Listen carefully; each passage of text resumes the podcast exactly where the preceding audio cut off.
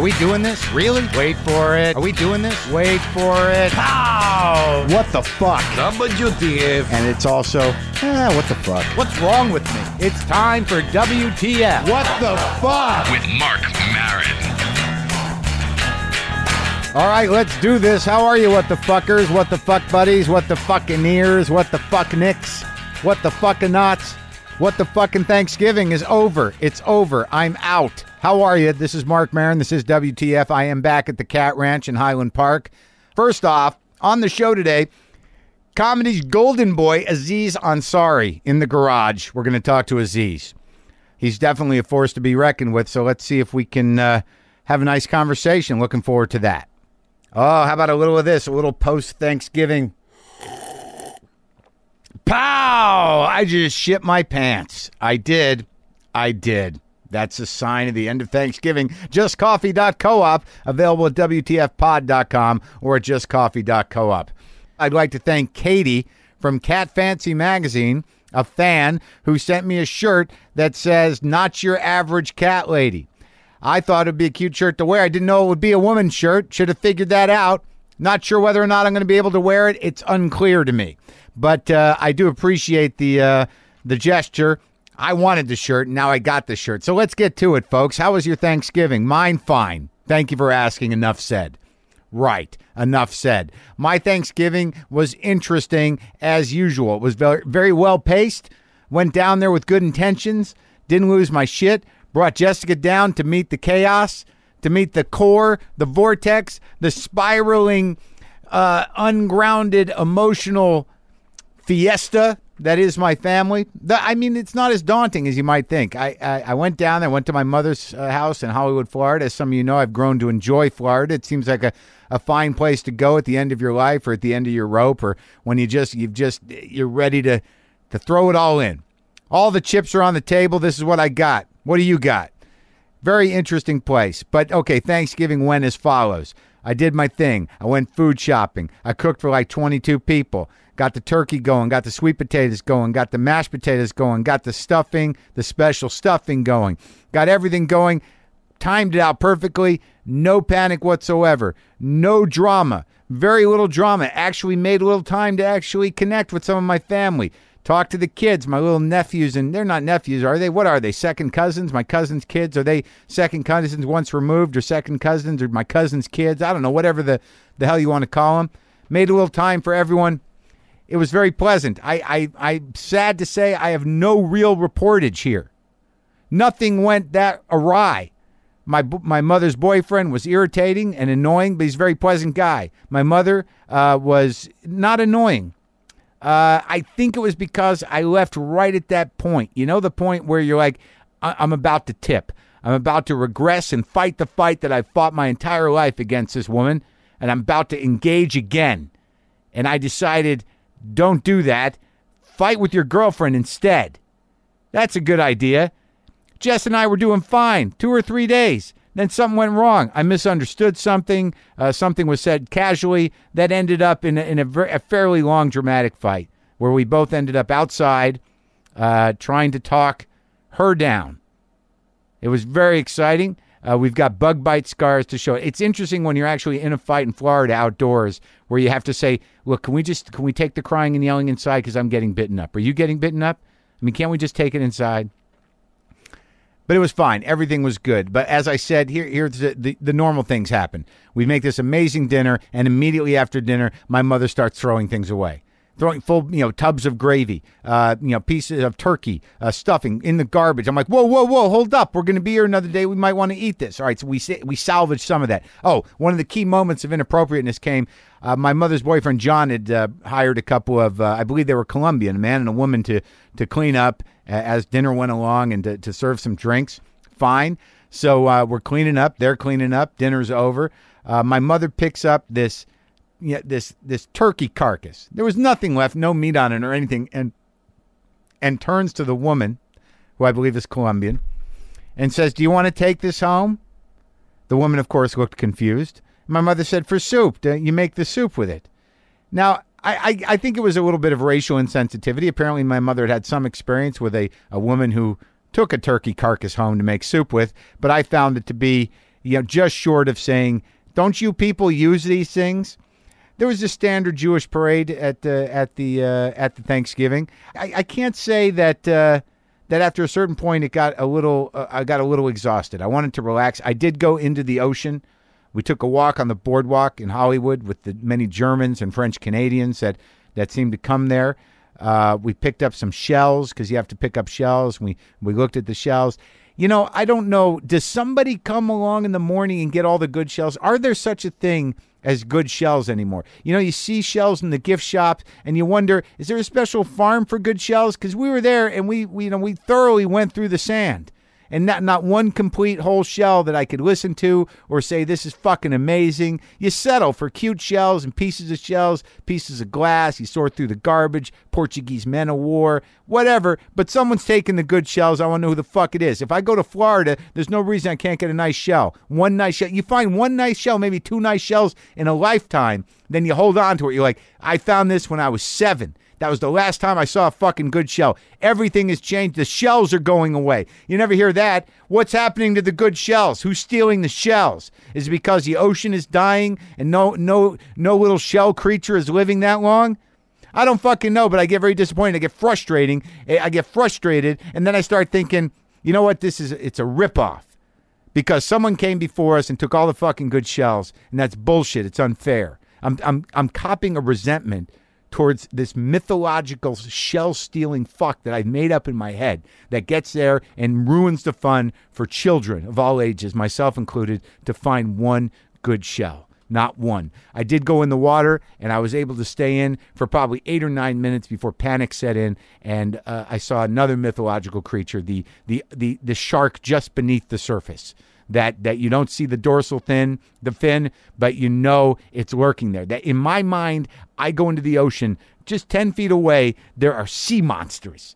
I mean, large beasts, things you only saw pictures of. You know, the things that you see, like the serpent wrapped around the boat before people knew that that wasn't possible. Who those, though? I still don't know it's not possible that there's something that size lurking there. I can't go into a fucking pool at night.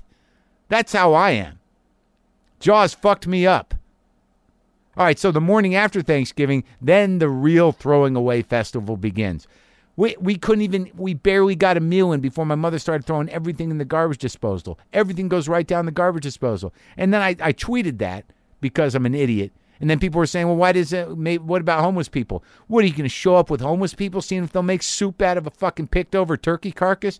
You're going to show up at a homeless shelter with a Tupperware container full of half filled with gravy that's three days old? I don't think they're going to take that. I don't want you to get the wrong idea. I, you know, I, I had a nice time. I think if I would have stayed longer, there would have been a little more drama. But most of the uh, the three days we're there were spent cooking, uh, were, were, were spent with my mother preemptively saying, like, do you have everything? Like expecting something to happen. And then with her boyfriend, completely obsessed over whether or not he made the right decision with the refrigerator that he was going to buy for cheap. You know, insisting, you know, it's like he, he thought it was a good deal, and then maybe it's not a good deal, and then got him on consumer reports and over and over again with that. We got the wrong refrigerator, we're fucked. We're, I, I don't know if it's a Jewish thing, but as soon as you make a, a shopping decision, as soon as you decide to buy something, within seconds before you even actually purchase it, you're like, I, I got the shit one. It's the same with the shells. Someone's taking all the good refrigerators and all the good shells. And I don't even know if they have refrigerator boxes anymore for people to live in if that's necessary. Shells, refrigerator boxes, refrigerators. Something's going on. Something is going on. But I was grateful. I am getting to an age where I'm just happy that these people are alive I got to see my family. Uh, I'm grateful that they're still alive, and uh, you know I'm grateful to have the opportunity to go back and at least for three days believe in my mind that I'm not going to be like that. That's what Thanksgiving's for: is for you to lie to yourself, you know, for long enough. I think this is the way it usually happens. You go and you're like, I'm never going to be like these people. I've got a few of their traits. You know, I have some similarities, but I'm not going to be this bad. And then ultimately, what happens is that they pass on and then you lose track for the you know five or ten years and then you're like them but you no longer have a point of reference. So you don't really know it. You just sit around going thank god i didn't i didn't end up like them. Am i right? You're not going to eat this right? Let's just throw it down the disposal. What the hell kind of refrigerator is this? I can't why did i buy this? But see, your point of references are gone because you can't go visit them anymore. And then just it goes on and on like that, generation after generation after generation. People unhappy with refrigerators, unable to find shells.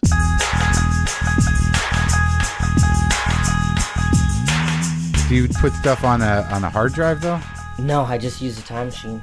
So you don't. Oh yeah. See, like a lot of times, I'll put like depending on how freaked out I am, I'll put it on two separate different hard drives. You can stick those those cans on, and move that thing to your face. Check, check. Check check one two Aziz Ansari in the uh, in the garage here at the Cat Ranch with computer problems. So what what'd you lose? Wait, real quick. Is it, is it really? Did you say cat ranch? I'm allergic to cats. They're not in here. Okay, good. Uh, you should be okay. They're in my house. if a cat wanders in, I'll be dead in like a minute. Oh, that bad. No, no.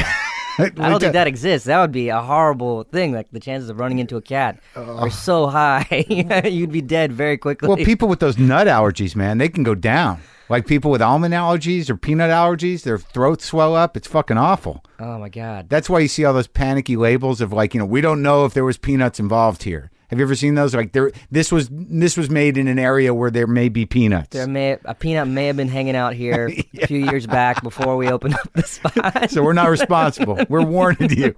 There may have been peanuts here. so you have cat allergies, man. yeah, Is that the only one? Uh, it's cats and uh, and hazelnuts. No. Hazelnuts. Are you serious? So you've got a nut one. Yeah, just just hazelnuts though. Like I eat I eat almonds and all that stuff, but you know I, I and even that it's like it's not even like a big allergy. It's like if I eat like Nutella, like I have like the sniffles for the rest of the day. It's like Oh, really so not, it's not a huge deal. It's not No. like life threatening. yeah. So if I was like really into hazelnuts, I could still have it and just pay the price a little bit. Well, but thank God. It's not like one of those. Oh, you know, he had a. Uh, you know, he had a grape and he died. Oh, type yeah. situations. Hazelnuts, though, of all fucking things. I don't even know what a, I'm not even sure I've have, I don't know if I've eaten a hazelnut. That's Nutella? Hazelnuts and Nutella and and certain desserts, Oh, okay. Well, there's not, that's not going to happen. coffees, hazelnut. uh, Oh, yeah. flavor. ha- He's in a flavor coffees. yeah. Wow. See, these are some facts that people just didn't know about you, Aziz. Uh, already, this is is covering new Yeah. ground. No, no one's ever asked me about allergies. It's always, oh, so how'd you start doing comedy? Oh, never. No. So tell us about your allergies. yeah, no, this is all going to be dietary. Like, uh, what'd you have for breakfast? Do you eat a, a good breakfast every day? Uh, I try to eat pretty healthy. I ate uh, uh, today. I had some uh, some oatmeal with some uh, berries and uh, bananas. No hazelnuts. Walnuts? Nope, Just berries and bananas. just berries and bananas. You made it yourself? No, uh, well, I made it at the at the show. I was uh, at, Parks and Recreation. Just made it uh, there. Do they have a trailer there for that? Or, Um, or maybe it's craft services? I, or? I request an oatmeal trailer. No, uh, there, there, there, there's like, uh, yeah, they have the craft services and and they got split it up. and could you did you have a choice between like uh, biscuits and gravy? How good is the craft services over there at Parks and Rec? Um, well, for breakfast, I usually eat either that or I have like they have like peaches and cottage cheese. I eat that. That's pretty healthy. Holy shit! Yeah. Um. Uh. What else? Um. Do I eat uh and, this, and cereal and stuff? We don't have like an omelet truck or anything like that. Oh, really? Yeah. Well, that sucks. Yeah. Are you an omelet guy though? I mean, in general. I like uh, I I like to I like variety, you know. So it's like you know, uh, in this this summer I was shooting this movie in Michigan, and they had like the full like you know the, the Yeah, truck yeah, yeah. with like where you could just those trucks are awesome. It's like you just you can just think they're like oh whatever you want, just mention it. Oh, I'll have French toast and Yeah, two eggs with Yeah. you know, and they'll, they'll just With make a it slice of so prime good. rib. Yeah, they'll find and they'll it. find it. Yeah, and it's so good. Oh, what was that movie?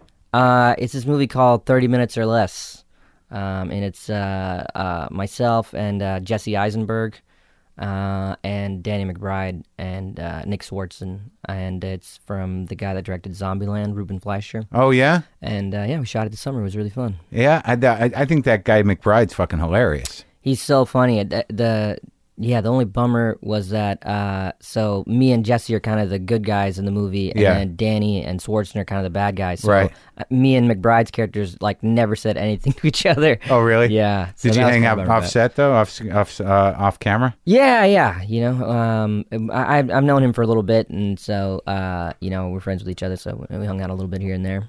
Now, this is going to be an amazing uh, accomplishment for, for me. I mean, I don't know you that well, but I don't think I've seen you without looking at your cell phone for more than four minutes. Now, are you feeling uncomfortable? oh man, yeah, I'm I'm pretty bad about that stuff. Yeah, I always look at my phone. I mean, I every time I, I mean, every time I've seen you, like at, even at a party, I mean, I- in Montreal, dude, I saw you, and it's like, "How's it going?" You're like, "Good." Uh-huh. right? They're just the phone, man. what are you doing on the phone? Are you tweeting? I'm probably just emailing people, just saying I'm so alone. Come help me, please. I'm so alone in this room full of 500 people. no one's talking to me. I have nothing to say to anybody. People are probably judging me for looking at my phone right now. No, that would never happen. now, when you, I didn't realize it. Where'd you grow up?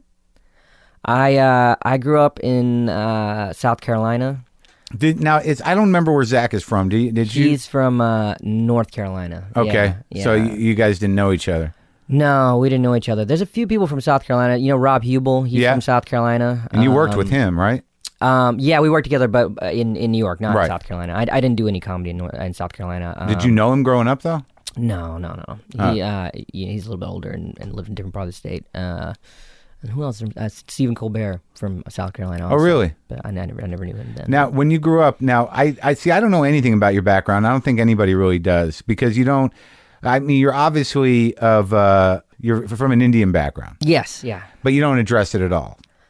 Um, I never. I mean, I don't like shy away from it, but I don't make it a big part of my stand-up or anything. I don't know, do like a lot of like ethnic uh type jokes or anything. I kind of just talk about myself. Is know? that is that a th- did you have that? Was that a decision you made? Uh, yeah, I think like pretty early on, I was like, ah, you know, I don't want to be a guy that's like doing like Indian voices and stuff like that. It just didn't seem like what I wanted to do. I thought it would be And you don't have one. better. No, I mean, but I could do the impression, and and if I did, I would I would be selling out stadiums. Aren't you now?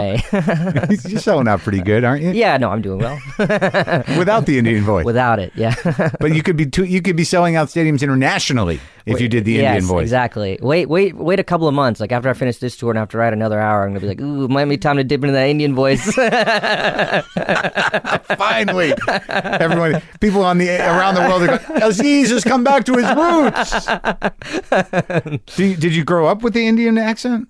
No, I mean, uh, I grew up in South Carolina, so I actually had like a really thick, you know, Southern accent growing up. Like when I was a little kid, like I, I saw a video of me when I was like in like third grade. I was like in a spelling bee, Yeah. and like you see this like tiny kid, way smaller than all the other kids, because Yeah. kids in South Carolina are generally very big, and, and Indian children are generally small. Yeah. And uh, I walk up and they're like, "All right, state your school and uh, what grade you're in." And your name, and Yeah. uh, and then and then I walk up and I'm like, my name's Aziz Ansari. I'm in third grade. I'm from Marlboro Academy, and it's it just looks ridiculous. It's like someone like dubbed it because it's just like this tiny brown child that sounds like you know Yeah. a 40 year old guy that works at a gas station in McColl, South Carolina. That's fucking hilarious.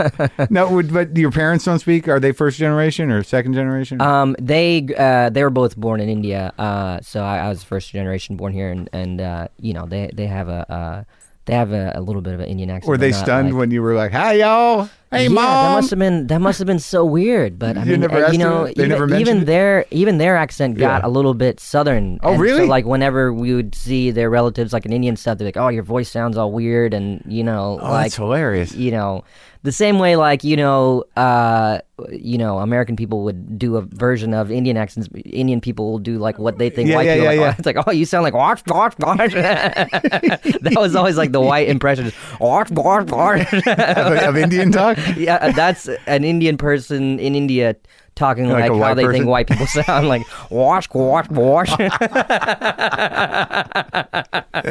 Oh, that's so that's amazing. Well, I have that too, though. I mean, if I go somewhere long enough, like if I'm in New York for a while, I'll start talking with a little bit of a New York accent. yeah yeah yeah But I can't imagine what the Indian Southern hybrid sounds like. Yeah, it's weird. Yeah, and, and when I go, if I'm in South Carolina and I talk to someone that has a South Carolina accent, it'll it'll start coming back a little bit. Yeah, well, that's I imagine it would. I mean, you grew up there. That's Yeah. fucking that's bizarre. So, did you have to consciously get rid of that?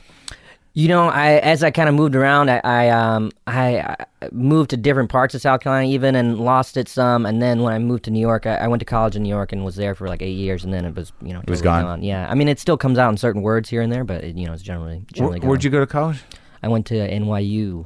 And you were how'd you get to know like because you did well you did what you did Human Giant Yeah. with uh I just I talked to Sheeran here Oh yeah, I've talked to Kroll yeah. yeah. and and do you did you guys go to school together No, I mean I was doing comedy um, while I was going to college, and then uh, you know after I'd been doing it a few years, I started um, doing stuff at the UCB theater. Right, theater. right, right. And uh, there I met Rob and Paul. And uh, you remember that show Crash Test that I used to do? Yeah, at the yeah, yeah. Theater in New York. I think you did it a few times. Like uh, that show, I'd have like different co-hosts. And so like the first time I did it, Rob co-hosted it with me, and then the second time I did it, um, Scheer co-hosted it with me. And uh, I just re- got along really well with those guys. And then we started making some short films with this guy Jason Woliner, Right, yeah, yeah, yeah. And then uh, from those short films, um, MTV kind of gave us the opportunity to do the show. What what did you study in college? I went to the business school. I didn't really know what I wanted to do, so I was like, oh, maybe I'll, you know, just study business. That it's kind of a, you know, a broad thing. Maybe I can start some sort of business or something like that. Was there pressure from your family? No, not really. I mean, uh, you know, they were always pretty supportive. It's like, oh, you know, do what, what's interesting to you. And, and, you know, NYU had a good business school and I got in. So I was like, oh, I'll do that. But I had no idea about the culture there. Like, you know, like there's like this whole, like, you know, all these finance majors that are like really intense about like, you know, getting jobs at Goldman Sachs or whatever. Like, I, I literally did not know what Goldman Sachs was. Like, when I got into the business school, didn't know what Goldman Sachs was. They're the ones that bankrupted the world. yeah, yeah, they're all terrible people. Yeah. Um, so yeah, I, I just did that, and then um, you know, I started doing comedy like the summer of my freshman year, and then you know, I I almost transferred to Tisch a couple of times, and then I was too lazy to put together For theater? a portfolio. Yeah, I was gonna do like you know the film and television program Yeah. or something like that, and then um. Yeah, around like my sophomore year, I was I had, I'd been doing comedy for a while, and I was just like, you know, I think like if I if I push at this, I'll be able to do at least like you know make something out of just stand up. Like I didn't ever think about acting or anything at that point, but um, so I just did a marketing major because it was like really easy. Like marketing is like a super easy major. So Did I you- just did that. Did you or, or did you were you working did you have a job inside television? Were you a did you work as an intern or a page or something? yeah, I think the summer of my junior year it was I, I interned at the Daily Show. Okay, that's Um, it. Yeah, Because I had heard stories that you were running around trying to sell Google ad space. Go- uh, no, well, I did. Uh, uh, I had like a uh, internet business that I started with a friend of mine in college. in college. Yeah, and what was that? it's it was this weird thing that we figured out where okay so you know when you search um uh when you search for like if you search digital camera on Right. google there's Yeah. like these little ads that come up On the side. that say like oh buy a digital camera or Right. whatever and so um i saw i remember seeing those ads and then there's also this thing on amazon where it, it's called like uh, like if you put like um, on your website if you put like a link to your cd on amazon you can put a little code in there that says oh this came from Marc Maron's website so they'll give you a kickback of Right. a certain percentage Okay. so i was like oh well, what if you put that kind of that program it's called the associates program or something Yeah. something and use it to put it in those google ads so when you search digital camera it says buy a digital camera on amazon Yeah. and then it has little code saying hey aziz and this guy are the ones that put that ad and then amazon would give you a kickback and those google ads the way it works is like each time um, someone clicks on it you pay like a nickel or something like that Yeah. so as long as your um, kickbacks or you know those are your uh, revenues and then your costs are just the uh, um, the, the ad space the, the ads uh, and so we just started doing that and, and Started uh, selling ad space. Basically. or buying ads rather so you would I was never like walking around. Hey, you want to buy some Google Ad Space? that that job doesn't So- exist. so but you- we would buy that. So what you would do is you would buy like the keywords. So you'd buy like you know digital camera, and Right. And that would say okay that costs ten cents a click. So each time someone clicks when they see your ad, you pay ten cents. And then if some if like one of those people buys a camera, then you get like three or four dollars. And so you just have to you know look at it and make sure you're. Uh, you're making a profit, and so we just did that with you know you just buy a bunch of keywords and do it mass, and so and that was your business. yeah, I You still make money from that? No, I stopped doing it a long time But ago. you- you I did still- it for a I did it for a couple of years, like around like junior, N- senior. and none of those ads are up anymore though, so there's no, No, it's all long gone. No, I, Oh man. it Did was you just make like- good money? Um, yeah, I mean, I made enough. Like, I mean, it was it was, it was like uh, it was like uh, instead of doing like a summer job, like Yeah. I just I made my money from that. You know. Oh, see, I got this. I, I, I somehow in my mind, I thought like you'd put together this internet empire. And that you- it was this big is- secret you had. no, no, yeah, that'd be great. It's like, man, Aziz is actually like, It's like Bill Gates. a got a billionaire, and he's he's doing okay in comedy. And then I guess I saw the. I remember when the Spin magazine wasn't it Spin where they had a picture of you or Rolling Stone. Rolling Stone, you were picked as the guy, right, for a while. Like one yeah, year, there's like. the- they have that hot list or whatever, and they pick someone to be. On. And what year was that? Um, I don't know, probably 2006, 2005. And that's when. And that's when you really started to take off. Um, yeah, I guess so. I mean, that was a, you know, that was like a, a cool thing to get, like kind of a national, like a magazine writing about you, you know. Yeah, and I, I guess like you know, I always pictured you as a pretty ambitious guy, and you know, and when I talk to people, they're like, you know, you definitely were, you know, hitting the pavement with your show in New York, handing out flyers, doing that shit. You were really, you mean, you really wanted it pretty bad, right? Um, Because I, I, I never could hand out flyers. Oh my god, I I mean I did that when I was um when I was like first starting out like you know I and I think back about it I'm like man how did I do that cuz like if if like I had to start comedy like today like Yeah. and they're like oh yeah you know you can go um pass out flyers in Times Square like on Fridays Yeah. and do spots for like 50 tourists like you can do that I would be like uh no no thanks no Yeah. thanks at all Right. but I used to do that I don't know how, I mean I guess like you know I was talking to someone about it the other day I guess like the enjoyment I got out of like doing a good set was enough to where I didn't care about you know passing out flyers for stage time. I mean, this I did I did that for like you know like I'm this is like the first year I was doing comedy. What is you that know, like so at, at Ha or which club made you do that? that was Ha Comedy Club, Right. And that, did you hear like there was they, that place eventually got crazy where like they were making like comics like clean the toilets and stuff. No, I know. You- Yeah, I, there was like a it was like a was it a New Yorker article or something about it? I think there was a, yeah a general piece about yeah, about about it- coming up got in comedy. Nasty, yeah, and it made it seem like that was the only game in town. It's Right. Like, no, no, no, no. No, yeah. Yeah, I did that for like a couple months, and then you know I got passed at the at, at the comic strip, and once I got past there, I was like, all right, well I'm past at a club. A club has said, yeah, and uh, uh, you know, okay, you can work at this club. So I was like, all right, well I'm never doing the flyer thing again, and so I never did it. It's pretty it's pretty humiliating. yeah, it, it's it's the worst, and it, it's weird. Like psychologically, it does kind of like I was talking to someone about this. Like, you know, when you pass out a flyer like that, and then people say no, like you think like, oh, well, I don't care.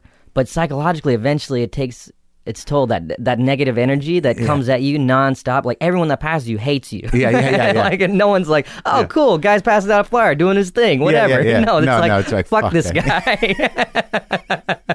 and then you and, and then you also feel bad because you know you're sending them to a pretty bad show. Here, come to this show that's probably going to be bad. I mean, I'm going to do my best, and I think you may enjoy me. There's a chance, but I'm pretty sure most of the other guys, you're not going to enjoy it very much at all. There's 20 other guys in this dump that they're calling a comedy club. So. yeah. Hey, is there any way I can trick you to come into the show? Yeah, hey, yeah. is there any way I can trick you? Yeah, they've all been on the Letterman show.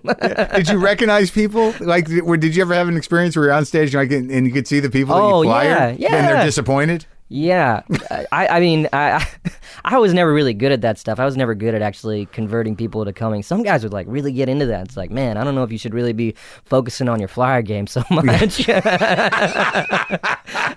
what happened to you, man? You know, the comedy didn't work out, but uh, I'm still flying really well. now I'm doing Broadway shows, uh, just flying I'm not performing in them. But uh, I'm One of the best flyering people in this city. yeah, Oh, that's hilarious. God, I can't believe I did that. I mean, that that is like the worst. It's like, hey, it's really asking someone, hey, do you want to stand in the worst part of New York and have people hate you for a couple hours? Yeah, That's yeah. really what it is. With every time you hand, you put your hand out, hate me. yeah. Wait, I- so how did you? So when you started out, you never did like flyer shows. You just kind of. And what made me stop was like I got past to the comic strip, but then I also like started finding out about. And this is after I'd been doing it a couple years, like shows like um The alternative like, shows. Yeah, like you know Eugene's show, invite them up. Uh, that was like you know by the time I was like uh, okay enough to do shows like that. Like Luna Lounge had had, had passed, but um, like eating, invite them up was like when I first started doing that. Like that was like the Well, big that, deal it, well, it's sort of interesting. So you came into it like the you know the mainstream comedy way in New York. Like you- know there was a, when I I didn't have to do that because by the time I was uh, You're in Boston, right? no yeah I was in Boston for a while, San Francisco, but New York. But by the time I was established, I mean that shit it didn't it didn't really exist. I mean Boston comedy you'd flyer out in front of clubs. I never did that, but there were guys that did it. Mm-hmm. Yeah. you know doormen and stuff. But I, I never did it. But like it seemed that by the time you started, the way you get on stage, if you weren't locking into the alternative rooms in that click then was to do hard to try to audition the comic strip. Because I would imagine a lot of guys that came up in those alternative rooms, they can't play the strip or they couldn't play the strip at that time. I mean, that's a pretty mainstream outlet. Yeah, I mean that's what was kind of cool about the strip is because they had like this kind of lottery where it's like if you just show up whenever Yeah. they have that lottery, you will get a Monday, and then you'll get to do it. Like you'll get to do it, and and and uh, Yeah, at the time it was uh, Lucien was still there, and um, you know, and, and he uh, he's Lucien Hold, he, he passed away, but he used to Yeah. yeah, run the comedy strip, the yeah, comic strip. Yeah, He was a guy that you'd audition for, and Sure. then he would, uh, you know, pass you or whatever. And so I did that, and, and uh, that was like, it just seemed really cool that it was like, oh, okay, you can do this, and this guy will watch you and give you a fair shot. and he you know? passed you. Yeah, he did, and he was really nice. And uh, you know, um, I would just go there and hang out and do the late night spots or whatever. But I didn't really know about that alternative scene. I think it was still kind of coming up, you know. Right. But now it seems like there's so many like if you start out, you, you don't have to pass out flyers at all. It seems like there's so many like small rooms and bars. And Yeah, where you can perform for yeah. comics. And, Yeah, and- true, but still, like, but it seems like there's even more oh that yeah, are no, not it's big now. better. Yeah, But it's just interesting to me that you know that because I mean the comic strip really is about as mainstream as you can get. Yeah. So like your idea of what comedy was was was fairly specifically just being a stand up. It wasn't like you know I'm going to play for like minded people in small little rooms. No, I didn't. When I found out like about like you know shows like Invite Them Up, it was like, oh, this is amazing. There's like people that are more like me, that are younger people, or my Yeah. age. It's not like bachelorette parties. Or, you know, I remember like, uh, you know, I used to talk to like Todd Barry about it all the time, and, and he always would uh, make the point of like, oh, you know, definitely do those rooms, but also still do the clubs, so you can kind of, you know, the trick is to play both. And I mean, you were another person I would see at both places. Yeah. I would, I, I, remember I used to go. I mean, I used to go to the Comedy Cellar all the time, and I would see like you and Attell and and Yeah. and, and uh, all those guys, and um, and then I would see you at Luna Lounge every now and then, and Yeah. Todd's another guy. I would Yeah. see bounce back and forth, Louis, you know. Yeah. And uh, so that's what I always kind of wanted to do is be able to bounce back. Well, yeah, but also like you know you're like you know a real comic in that you're always you got you're very efficient with laughs. You write jokes. You know you don't waste a lot of time up there. I mean, I think the big difference between starting in an alternative venue and, and starting in actually you know in a paid comedy room is that you know you kind of learn the job. Whereas like when you start in an alternative room, sometimes people will go on and on and on, and they don't have any real structure or format to it. Yeah, it might be a little bit too loose to start out with. You know, like I think like if you start in a comedy club, it might be a little better in that you know you. You they're not really there to see you like fuck around and figure shit out. Yeah, yeah, they like exactly. want they they Yeah. paid a lot of money. I Yeah. mean, you think about like you know like you know now I've been doing this tour and like you know you know tickets at some of these theaters like they can be pretty expensive, be like 40, 50 bucks. But you think about a comedy club, it's like okay, twenty five dollar cover, two drinks, that can be like sixty bucks. Two people It's- spend a hundred bucks. yeah, you know oh, that's Oh, really expensive. So if you're playing at a club, like people are spending a lot of money. They don't want to see some dude fucking around With at all. notebook? yeah, it's like Hold on, let me see what I got. Yeah. Uh, So did you, never did that. What? Uh, noodled around up there, you know, wasted people times. Was there always part well, of your not brain? at a comedy club, but you know, at like Sure. that was kind of the vibe. At like somewhere like invite them up. Or Yeah, something yeah, that. It was yeah, almost yeah. kind of expected. Like people kind of actually enjoyed seeing that. You know, kind of seeing the process. See, well, seeing you now, like, because I think that you're sort of like this uh, this guy that if you don't know, you're like, what what is who is that guy? And to see you sort of show some vulnerability. I remember I, the last time I saw you was at Liam McEneaney's show in that little teeny place. Oh yeah. Bring your friends or whatever. Yeah, What's it called? Is that what Tell it's your friends, yeah, Tell your friends because you were trying to put together the material for a new for the new tour, yeah, yeah. and you were just working through shit. Yeah, I was just doing that the, the other day. I was like at a, a, you know, like it's it's so funny. Like I was just like you know on on like last Monday, I went and did like two open mics in LA because like I want to work on new stuff, and it's like Where else know, are you gonna do it? Yeah, it's like you. It doesn't matter like Right. how you know you can sell a theater out in Milwaukee or whatever, Right. but if you want to work on new stuff and you're in LA. You're gonna go do the same open mics that anyone else would do, and and it's kind of cool that that like no matter what happens, that's what I think is cool about stand up. It's like, you know, if you, you know, whenever I finish this tour I'm doing, I'm just like, I'm at zero. I have nothing. You Yeah. know, like when I record that special for the new material, it's like I have nothing. And it's like, all right, well, I'm at the same spot anyone else is that's doing comedy. I've got to like work my way up and like get those big jokes again because it's all gone, you know. And So you, you think hard. that's your work ethic? You're you're like Louis. You ditch it all. I mean, that's what I. I mean, I- Like that's what I did with the, the the last special I did came out in in uh in January. And that was an hour. and that was an hour special and then um uh i recorded i recorded it in july of last year and then august of last year i started working on new material and, and it's still evolving like So you haven't done the second hour yet. i haven't recorded it yet i mean, I mean uh, the thing that's kind of uh it, since i'm filming like parks and recreation and then uh, you know i did this movie i haven't had like a enough time to just focus so much on stand up to get it to the spot like i totally wanted to but Yeah. I, I got to figure out when I'll record it and stuff. But uh, yeah, I'd like to do what Louis does. I mean, because I think otherwise, you know, I think people get bummed out if you go back and you can't come back to like a theater in Chicago and then do a large chunk of the last hour because it's like, Oh well, Yeah. I saw that last time. Yeah, people's expectations have certainly changed because there were guys, and I think it was always a liability w- when I started that you know ba- basically did the same hour for like ten years. Yeah, but I mean, even if they didn't put it out, like, w- wouldn't people like, wouldn't the same people come and be like, "Hey, he did that f- the past four yeah, years"? I, I always I, I wonder if the expectations were different. I mean, I think some people just like seeing jokes that they they know Yeah. as well, but not like music. I mean, after a certain point, it's like oh fuck. Yeah, because yeah. people like could tell. You know, they you know they go out and people are yelling jokes Too, that they oh, want to hear. No, I mean, people. I mean, even from the one special I've done, people yell out stuff, and uh, yeah, I uh, I talked to Louis about that, and and he told me what he does is like he'll come out and do like an encore, and then in that like he would do like a couple of things, A- a and few then things also- that they and So. I I started doing that a little bit, and then Uh, would end on on some new stuff or whatever. And that or- works? Or, yeah, that seems to work. And another thing is like you know. Kind of doing new jokes about things people know, like people yell about like my cousin Harris is something I've talked about in my stand-up act. So I'll tell like new stories about my cousin Harris. and he's a real guy. Totally real. Yeah.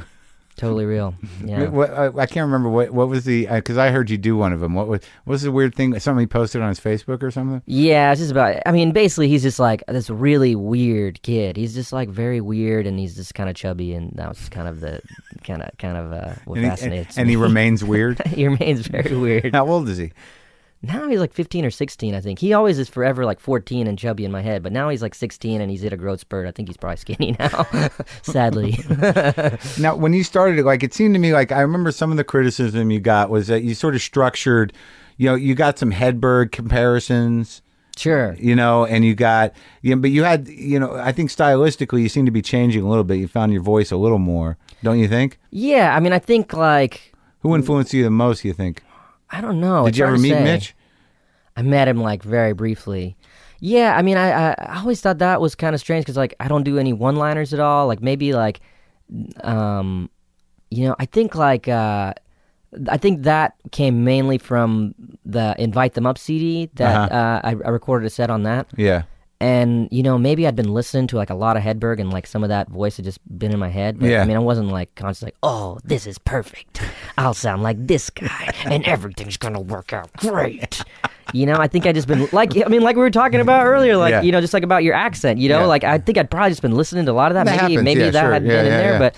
Um, I, it was never a deliberate thing, and also it's like I probably sounded totally different like four months later. So it's like just because that's a recorded thing in time, it's like oh well that's there forever. But I probably sounded totally different when I said those jokes a year later, six months later. Who knows? You yeah. know what I mean? Well, you have you have a certain cadence. I think your cadence is start, it sort of started to define itself. And the weird thing is, my buddy Jonathan used to do tell me about. Uh, he say that like Tom Rhodes and Mitch Hedberg just are doing different speak different speeds of black talk. Like, Mm-hmm. and I never thought about their cadence as sort of like, well, I don't know if I, but there is sort of, you Yeah, know, I and, and I never noticed that. Now, I mean, and I know that you're like a like a, a big hip hop fan, and you talk about hanging out with Kanye West. I mean, how much influence does that have on you? Um, I mean, as far as comedically, like, uh, I, I don't know. I think the like I'd say when I started out, my biggest influence was probably Chris Rock. Mm-hmm. Like, I that that was like uh, that. Those two specials came out like when I was in high school and college, and I I, just you- knew every word, like you know, and I still do. I mean, that Oh, really? yeah, that was a huge influence. And then like, I honestly like as I s- c- coming up doing comedy, my influences were just like people that I would see at, at you know doing comedy. People like you know Todd, Eugene, yourself. Yeah. Um, Louis, Patton, you know, just other guys that I would see do comedy and, and look up to because, you know, I think, you know, I never would see Chris Rock live. I saw him a handful of times when he dropped into the cellar, but like, you know, It's weird though, isn't it, with him when he does a cellar? Like he just doesn't turn on any juice at all. that was like one of the coolest things I ever saw when I first started doing Yeah. comedy. Like, I, I- you know, uh, you know, it was like a few months after I started, and he came into the comedy cellar, and I was like, "What the fuck?" Like, I Yeah, couldn't yeah. believe it. Like, Yeah, you know, he, like the most uh, person I would be most excited to see in my entire life at that point. You know, and he came in and just bombed Yeah. like just totally tanked Yeah. and you could just see he couldn't give a shit less like Yeah. he just didn't care at all Yeah. and like was just trying new stuff and just bombed and i was like wow that is so cool like even like this guy who's like the best arguably Yeah. is just tanking and doesn't care so Well, I like think and that helped you. Yeah, because I mean, it's great. I mean, it's great to see other people fail, much less the person you think is the best. If you see Yeah. you, the person you think is the best at something fail at it, like Yeah. that's the greatest thing you could see. I mean, seeing anybody fail, seeing anyone else fail is always a great thing. Oh, absolutely, and hilarious. Just means you're doing better. Oh, you know how much I want to see Louis fail more often? Oh, well- it makes me feel bad every time. Yeah, you're gonna have to Oh, wait Louis- on that one. How's Louis' new hour? It's way better than the last one. Oh, Fuck! yeah. How's Louis' new hour? It's terrible. Okay, he's human. Thank you. Oh, he's very human. but no, but I think Chris does it by design. I think that literally he'll go up there with new material and just see how the material holds together, and if there's laughs without him, because you know, because Without him selling it as much. Right. Well, yeah, because he sells. I mean, you know, when, he, yeah, when, yeah. when he does a theater or something, and and you do that too. You're very, you know, intent. You're intense. You're focused. There's a pace. There's a punch. You know, there's no. You don't relent. There's Yeah. never a moment where I've ever seen you go like, oh, I'm going to soften it up a little bit and take my yeah, time yeah, here. yeah. Yeah, no, you're right. It- When when when he does those club sets, it's definitely. Oh, yeah, he uh, turns it all turns, off. Turns all the delivery off. It's it's almost weird. Yeah. You know, it, it's soft spoken, and I, I I don't know that. Uh, well, that's interesting. So how the hell do you know? How do you? Because I are you obsessed with Kanye West? Um, you know, I'm not. Uh, I, I'm a huge fan of his music, and um, I And you just- have been for a long time. Yeah, I, I, he's. uh, You know, I'm a big fan of his music, and he just came to a couple of shows, and I think because I talked about him in the special, and I talked about him on Letterman once, and those are just two clips that are online, and a lot people are like, "Whoa, this guy's obsessed with Kanye West." Do people say that to you? no, I mean, I don't guess think like you're I mean, yeah, no, but I mean, people ask me about him a lot. But I, I guess, just, just seems to me that like you know you, you when you become as successful as you've become, you know you start in one place, you know where you're just a comic and you're running around, you're a kid trying to do comedy and watching people you like, and then all of a sudden you're in this other place where you have access to this whole other world. No, it's great. I, I, I mean, mean, it must was- be mind blowing. It it is. That's the thing that I hope people understand about me. Is like anytime I get to experience anything like that, like it's it's very weird to me. Like I don't feel like I belong in those situations. Like I, I was I was, you know, talking about this the other day. Someone like you know, I'd like a few weeks ago, I did this thing at the the uh, MTV VMAs, the Video Music Awards, Yeah. where I was introducing Kanye actually, and and. And I was just back there hanging around and like, you know, like Usher's there. And to me, that's hilarious. Like me being around Usher, like that should have never happened. Those, those two people should have never come together. Yeah. We should not be anywhere near each other. yeah. But the fact that for some reason I've been able to occasionally get to be in those circles is just really weird and funny to me. Like, I, I, Do you? but do I don't uh, ever. I, I don't like walk around there confident, like, "Hey, what's up, Usher? yeah, what's going on, man? Hey, uh, no, I'm like, there's Usher. yeah, yeah, yeah, I better look at my phone. yeah, yeah, yeah. Usher's like, Aziz, I'm a big fan. I'm like, sorry, I gotta text somebody. You haven't been a dick to anybody. No, I try to be nice to everyone. Yeah, I mean, Well, I think it's weird because, like, I guess I like because you know when when somebody, I think people forget that you know comedians are socially awkward. And like when I first when I first started seeing you around, I'm like, ah, that guy's cocky. And then when I finally talked to you, it's like, no, he's not. He's just like in his head. Like, I don't even know, you know, because you're you're a pretty nice guy. You're not an asshole. No, I try to be very nice to everyone. I'm usually, if I'm on my phone, I'm usually just like, Yeah. probably just like, don't have anyone to talk to. Yeah, yeah, yeah, Like, yeah. Can't deal. Help me out. Let me text someone that might want to talk to me right now. Now, if um, with Parks and Rec, I mean, it seems like how much freedom do you have in that? Because it seems like you kind of made that character.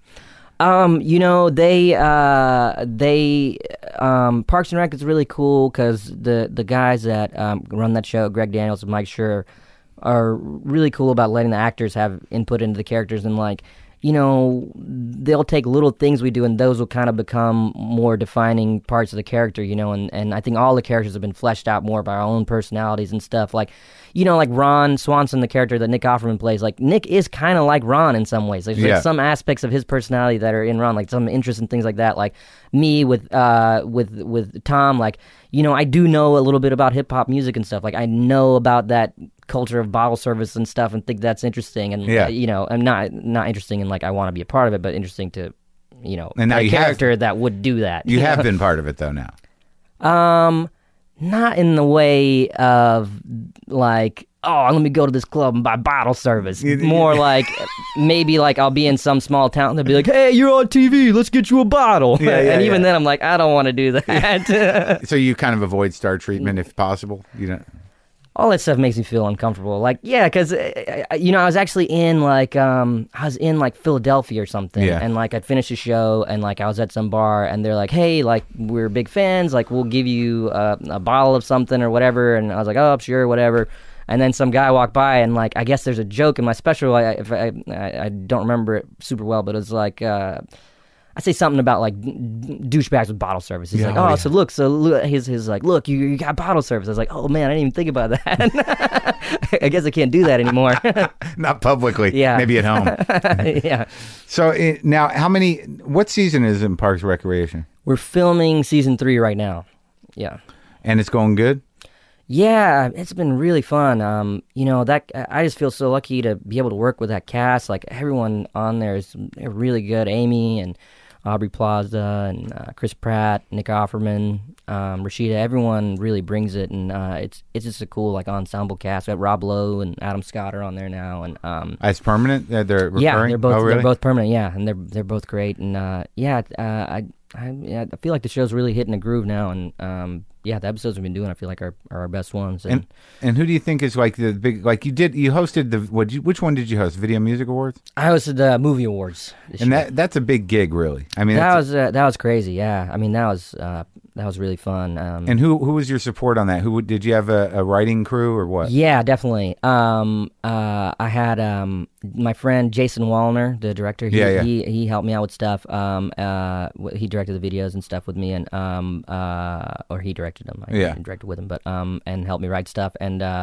And and then like just you know random comics you know people you know like Chelsea Peretti she Uh-huh. Chelsea Peretti came in a lot she is amazing she's writing on Parks now actually right um, she came in a lot. Um, this guy Joe Mande came in. I like Joe. Uh, yeah, he's, He's great. funny, man. Um, Doug Benson. Um, I feel bad. I'm gonna leave people out, but uh, those guys, the Birthday Boys, some of those guys. Came Yeah, in. yeah, yeah. I would just bring in different people, and, and whenever people were around, and uh, Try to put shit together? Yeah, you know, because everyone's so busy. Like you know, people that are good are usually have other stuff Yeah, going yeah, on yeah. too. So you know, I would just you know just would email people and be like, hey, if you're around, if you want to come by and you know help, and and that's one one of those cool things where it's like when I got that, like all my friends were just like, you know, even like guys like Harris Wittels and and my friend Alan Yang that ride on parks, like they were working on parks, but like. You know, on a weekend or something, they would come and like, you know, or I, I would email them scripts and be like, "Hey, if you have any ideas," and it's just one of those things where it's really cool because like all your friends, like, you know, it looks like it's just, you know, it's just me up there. Like I'm the only person that'll ultimately get credit for that from a Right. lot of people. They just don't think about there being a writing staff. And but uh, so many of my friends came and were just like, just anything they could do to like help. and how'd know. it go It was super fun. I was really happy with it. Um, you know, I mean, it ultimately boils down to you do like a monologue and then a couple of short films and then like a stage bit. And and I felt really strong about all the, the pieces of that and that I did. And uh, yeah, do, it was really do, fun. do you get freaked out at all though because like you know when I think about my own uh, lack of uh, success in my life I think it's because I would get freaked out like if they said you've got to host that show I think I'd be like oh fuck Really? I mean, what do I got to do? Yeah, like, do, do you have any of those thoughts, or were you just is your first thought like, "Fuck yeah"? You know, I I just kind of um I kind of just think about things like like when I got that, my thought process was like, all right, well, these are the pieces I need. I, I you know I know I can do Compartmentalize it. I knew I could do shorts. Like I know I could come Yeah. up with funny ideas for shorts. And like the like right away after I got it, I, for some reason the idea for one of the shorts that I did was a thing called Stunt Kids. Yeah. And I and I pitched it to Jason. And I was like, oh, we should do a thing because we've always been obsessed with stuntmen. Yeah. And so like, why don't we do a thing called Stunt Kids about like kid stuntmen? And then that was one of the things we ended up doing. And then like the monologue, like to me, like that's like your. Uh, that's the easiest part because like okay well i do stand up all the time i just gotta just really focus and do stuff about movies i have a couple of months and then i just would just take it out and just like start getting it into shape in clubs to where like i knew it killed like i would i did it a bunch and like i knew Right. it That's I think that's what you were working on when I saw you, probably. yeah Right at Tiger Lily and at uh, Tell Your Friends, I think. Yeah, I'm. Uh, yeah, that's probably around that time. Yeah. Yeah, and yeah, so, Uh, yeah, I, I, I kind of work hard on stuff so where I'm confident and don't get nervous. Like when I went on to do the monologue at the at the movie awards, like I wasn't nervous because I was like, I've done this. I know it works. I've done these jokes in all different types of rooms. I know this works. If this audience doesn't laugh, it's just you know I can't do anything else. But Yeah. I know this is funny. and I know this will work. You know. Yeah, I guess that's the thing that I, I, I, read about you, or not read about you, but the one thing I notice about you is that you do have a, a sort of genuine confidence about it. You don't seem that insecure about shit. No, yeah, people always ask like, "Oh, are you nervous every time?" Like, not really, because like most of this, you know, if you're unless you're working on like totally new stuff, like you've done the stuff before and know it works, and Right. you're, you're either refining it or just doing stuff you know that works to just you know Yeah. do a good show. So you know, you have to be you have to be somewhat confident based on the the history of uh, of, the yeah, prior of the work. performances. yeah. But did you did you ever experience that? You, you don't seem like a very insecure person. I mean, you may not be a sociable person, yeah, or you may not feel like you fit in, but you don't seem like you're like I'm an idiot. Um, I guess I'm pretty confident most of the time. I don't know. That's pretty good. Yeah, I guess so. Parents did a pretty good job. I, I, I I'm I'm probably like definitely more confident in life like right before I go to do stand up because I, I I've done it. I know it.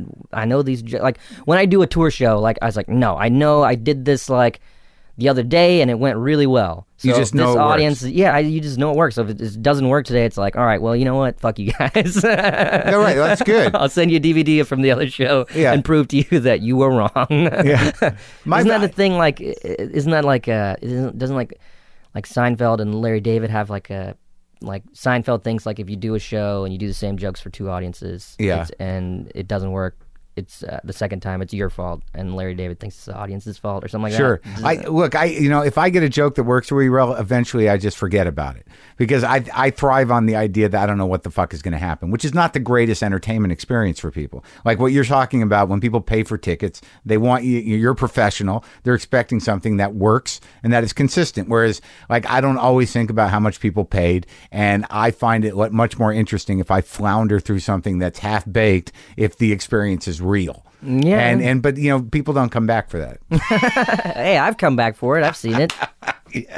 Yeah, I, I don't know if But it's then again. I'm not paying anything. I'm, I'm watching from the back. You're just sitting at the back of the room. What what what kind of family did you come from though? How many siblings do you have?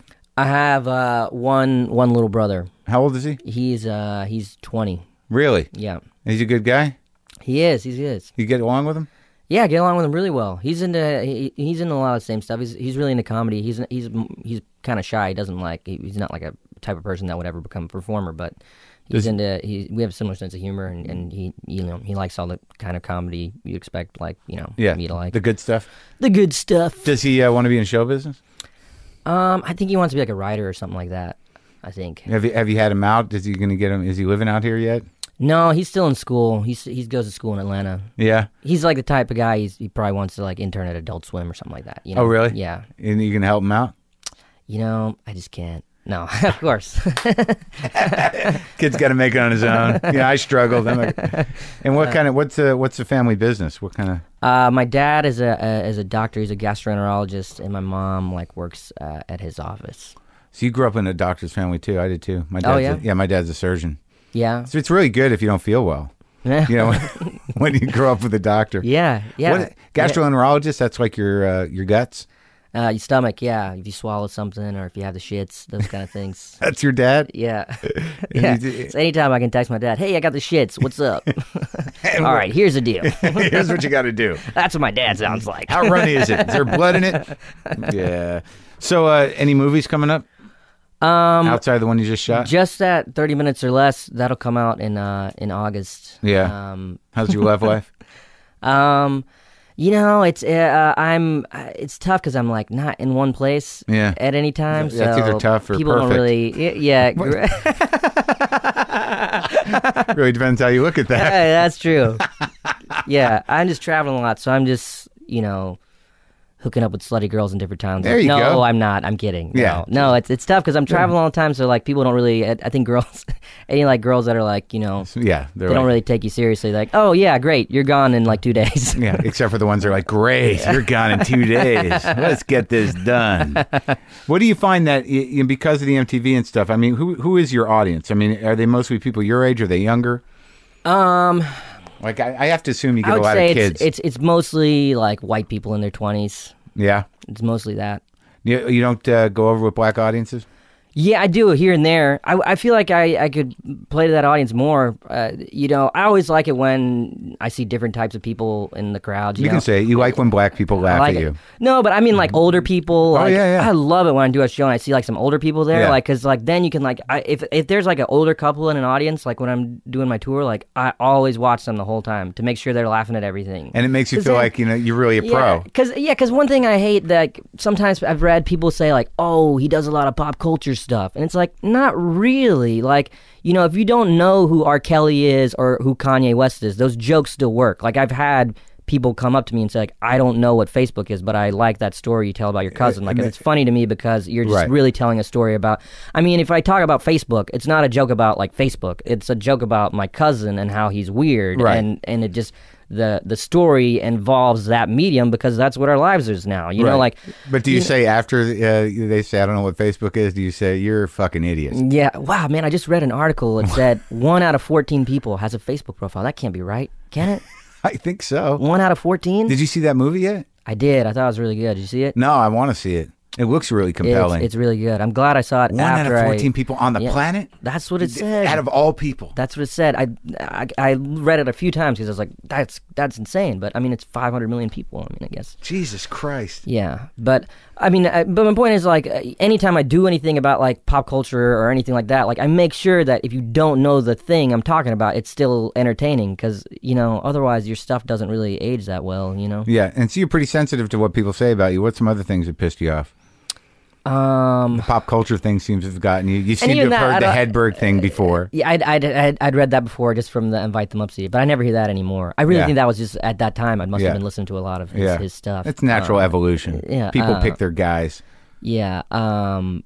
Um. What else? I don't know. What have you read? Anything else? No, no, I, I don't. I don't. I only have my own. Uh, my own. I have a. I'm sure I have a rebuttal for all of it. Yeah. no, there's not much. Uh, there's not No, much it- criticism. it's always a bummer just to read anything bad about yourself. You know, it's, Yeah, it's, yeah. it's not fun to read people do you get stuck stuff. in that fucking shit? I mean, do you? Are you a person that like reads like chat boards and shit about yourself? No, I, I, You can't I, after a I, I, I stopped do, do- doing that a while ago because I thought about it like this. Like, I, I, you know, you take like your favorite thing, like the thing you think is like the perfect thing in comedy. Like, uh, you know, I mean, for me, like, you know, if I Google like Chris Rock, Bring the Pain, there'll be a hundred people that say, "Oh, it's the worst shit. Like, it's terrible. There's nothing funny in it."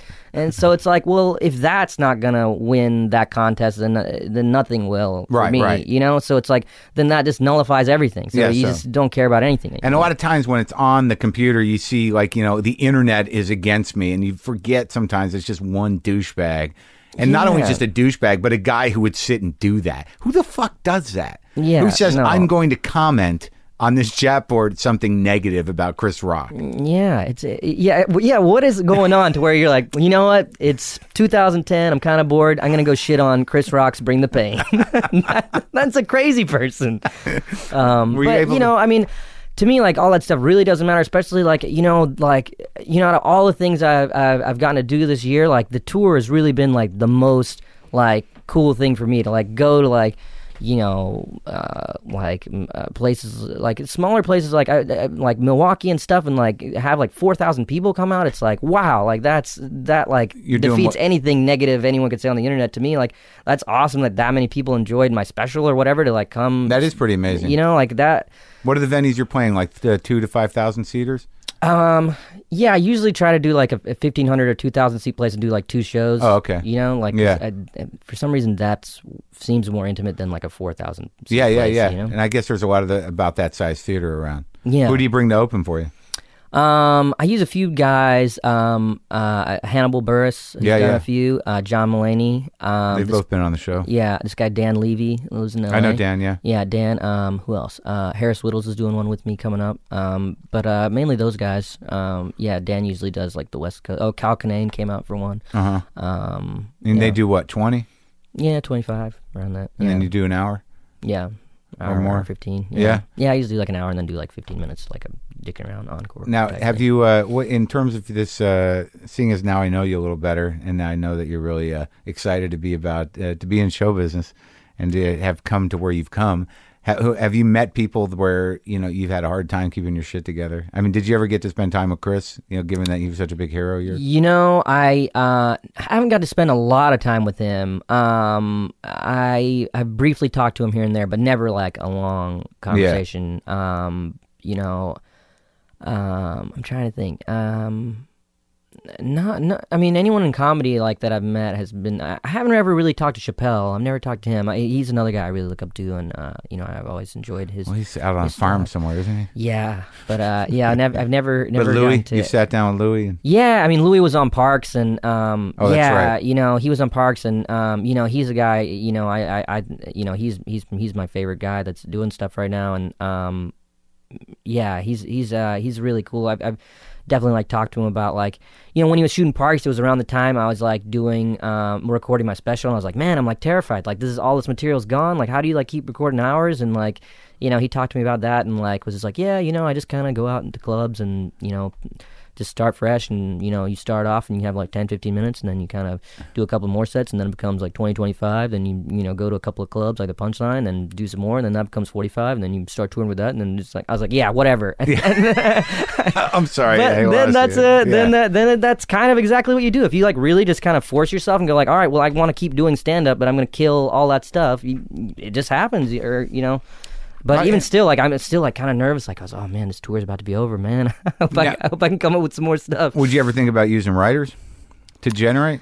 You know, even on the movie awards, which was was was a thing about like you know, um, uh, where it was It's like okay, it's, it's a it's a TV thing, and it's like all right, well, the stand up's got to be about Sure. movies. Like, I just couldn't, you know, I ended up mostly just using my own stuff. Like, Right. you know, I, there may have been like a tagline here Yeah, or there, yeah, but it was yeah. pretty much just. Uh, um, I think for me, like, I, I've, uh, I it had, has to come for me because it's my voice. I mean, Sure. it's ultimately me saying the stuff. Yeah, so, yeah, yeah. Um, I don't think I could do it. I don't know. Yes, you got a lot of work to do. I know it's tough. All right, Aziz, man, good talking to you. Thank you so much for having me. It Thanks was for a doing pleasure. it. Yeah, it was great. I'm glad we did it. I like you better now. Oh, that that's the goal, man. I got to start doing every podcast. Okay, talk to you later.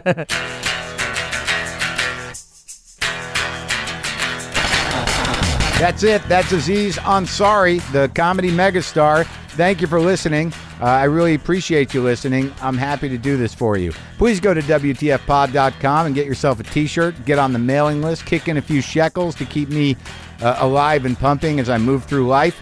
Uh, also, go to justcoffee.coop, which you can get at WTFpod.com. And uh, if you have not gotten tickets for the Union Hall shows in Brooklyn, December 9th and 10th for my CD taping, I would do that. Uh, go to go to unionhallny.com and get some tickets for that December 9th and 10th live Marc Maron CD taping. That's me talking about me in the third person. That's fucking heinous. Okay, I'll talk to you later.